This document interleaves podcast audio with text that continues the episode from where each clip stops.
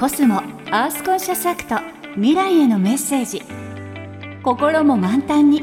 コスモがお送りします。今の地球環境について思うこと環境問題の解決に向けて行っている取り組み。地球の未来のために考えていることを紹介するコスモ Earth Conscious Act 未来へのメッセージ。今月のプレゼンターはお笑いコンビマシンガンズの滝沢秀一さんです。今週はゴミ清掃員として働く滝沢さんに生ゴミをなくすコンポストについて伺いました。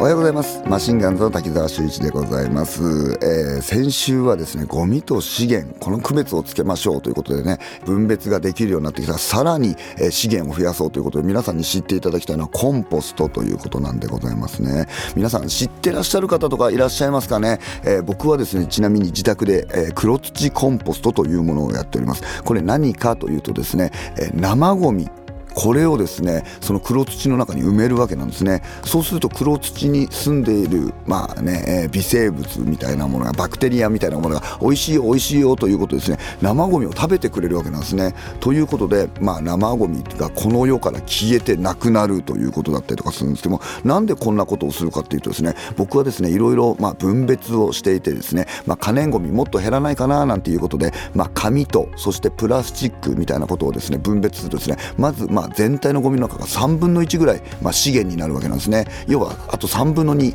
これをどうやって減らそうかなと思った時にですね生ゴミを減らそうじゃないかということで、えー、まあ、コンポストを始めたということなんです、まあ、全体の、まあ、一般的に言われているのはですね生ゴミ、まあ、もっと言えばですね食べ物に関するゴミこれがですね可燃ゴミの40%ということだったりとかする。これが減ったりとかするとだいぶゴミが減るということなんですね。そしてまあね黒土コンポストにしたこれ栄養満点の土になったりとかするので堆肥になったりとかするので資源になったりとかするわけなんです。なるべくゴミを資源にするということが大事なので僕はコンポストをやってますのでまあ興味のある方なんか調べていただけたら嬉しいなと思います。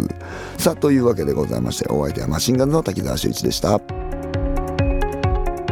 コスモアースコンシャスアクト未来へのメッセージ。心も満タンにコスモがお送りしました。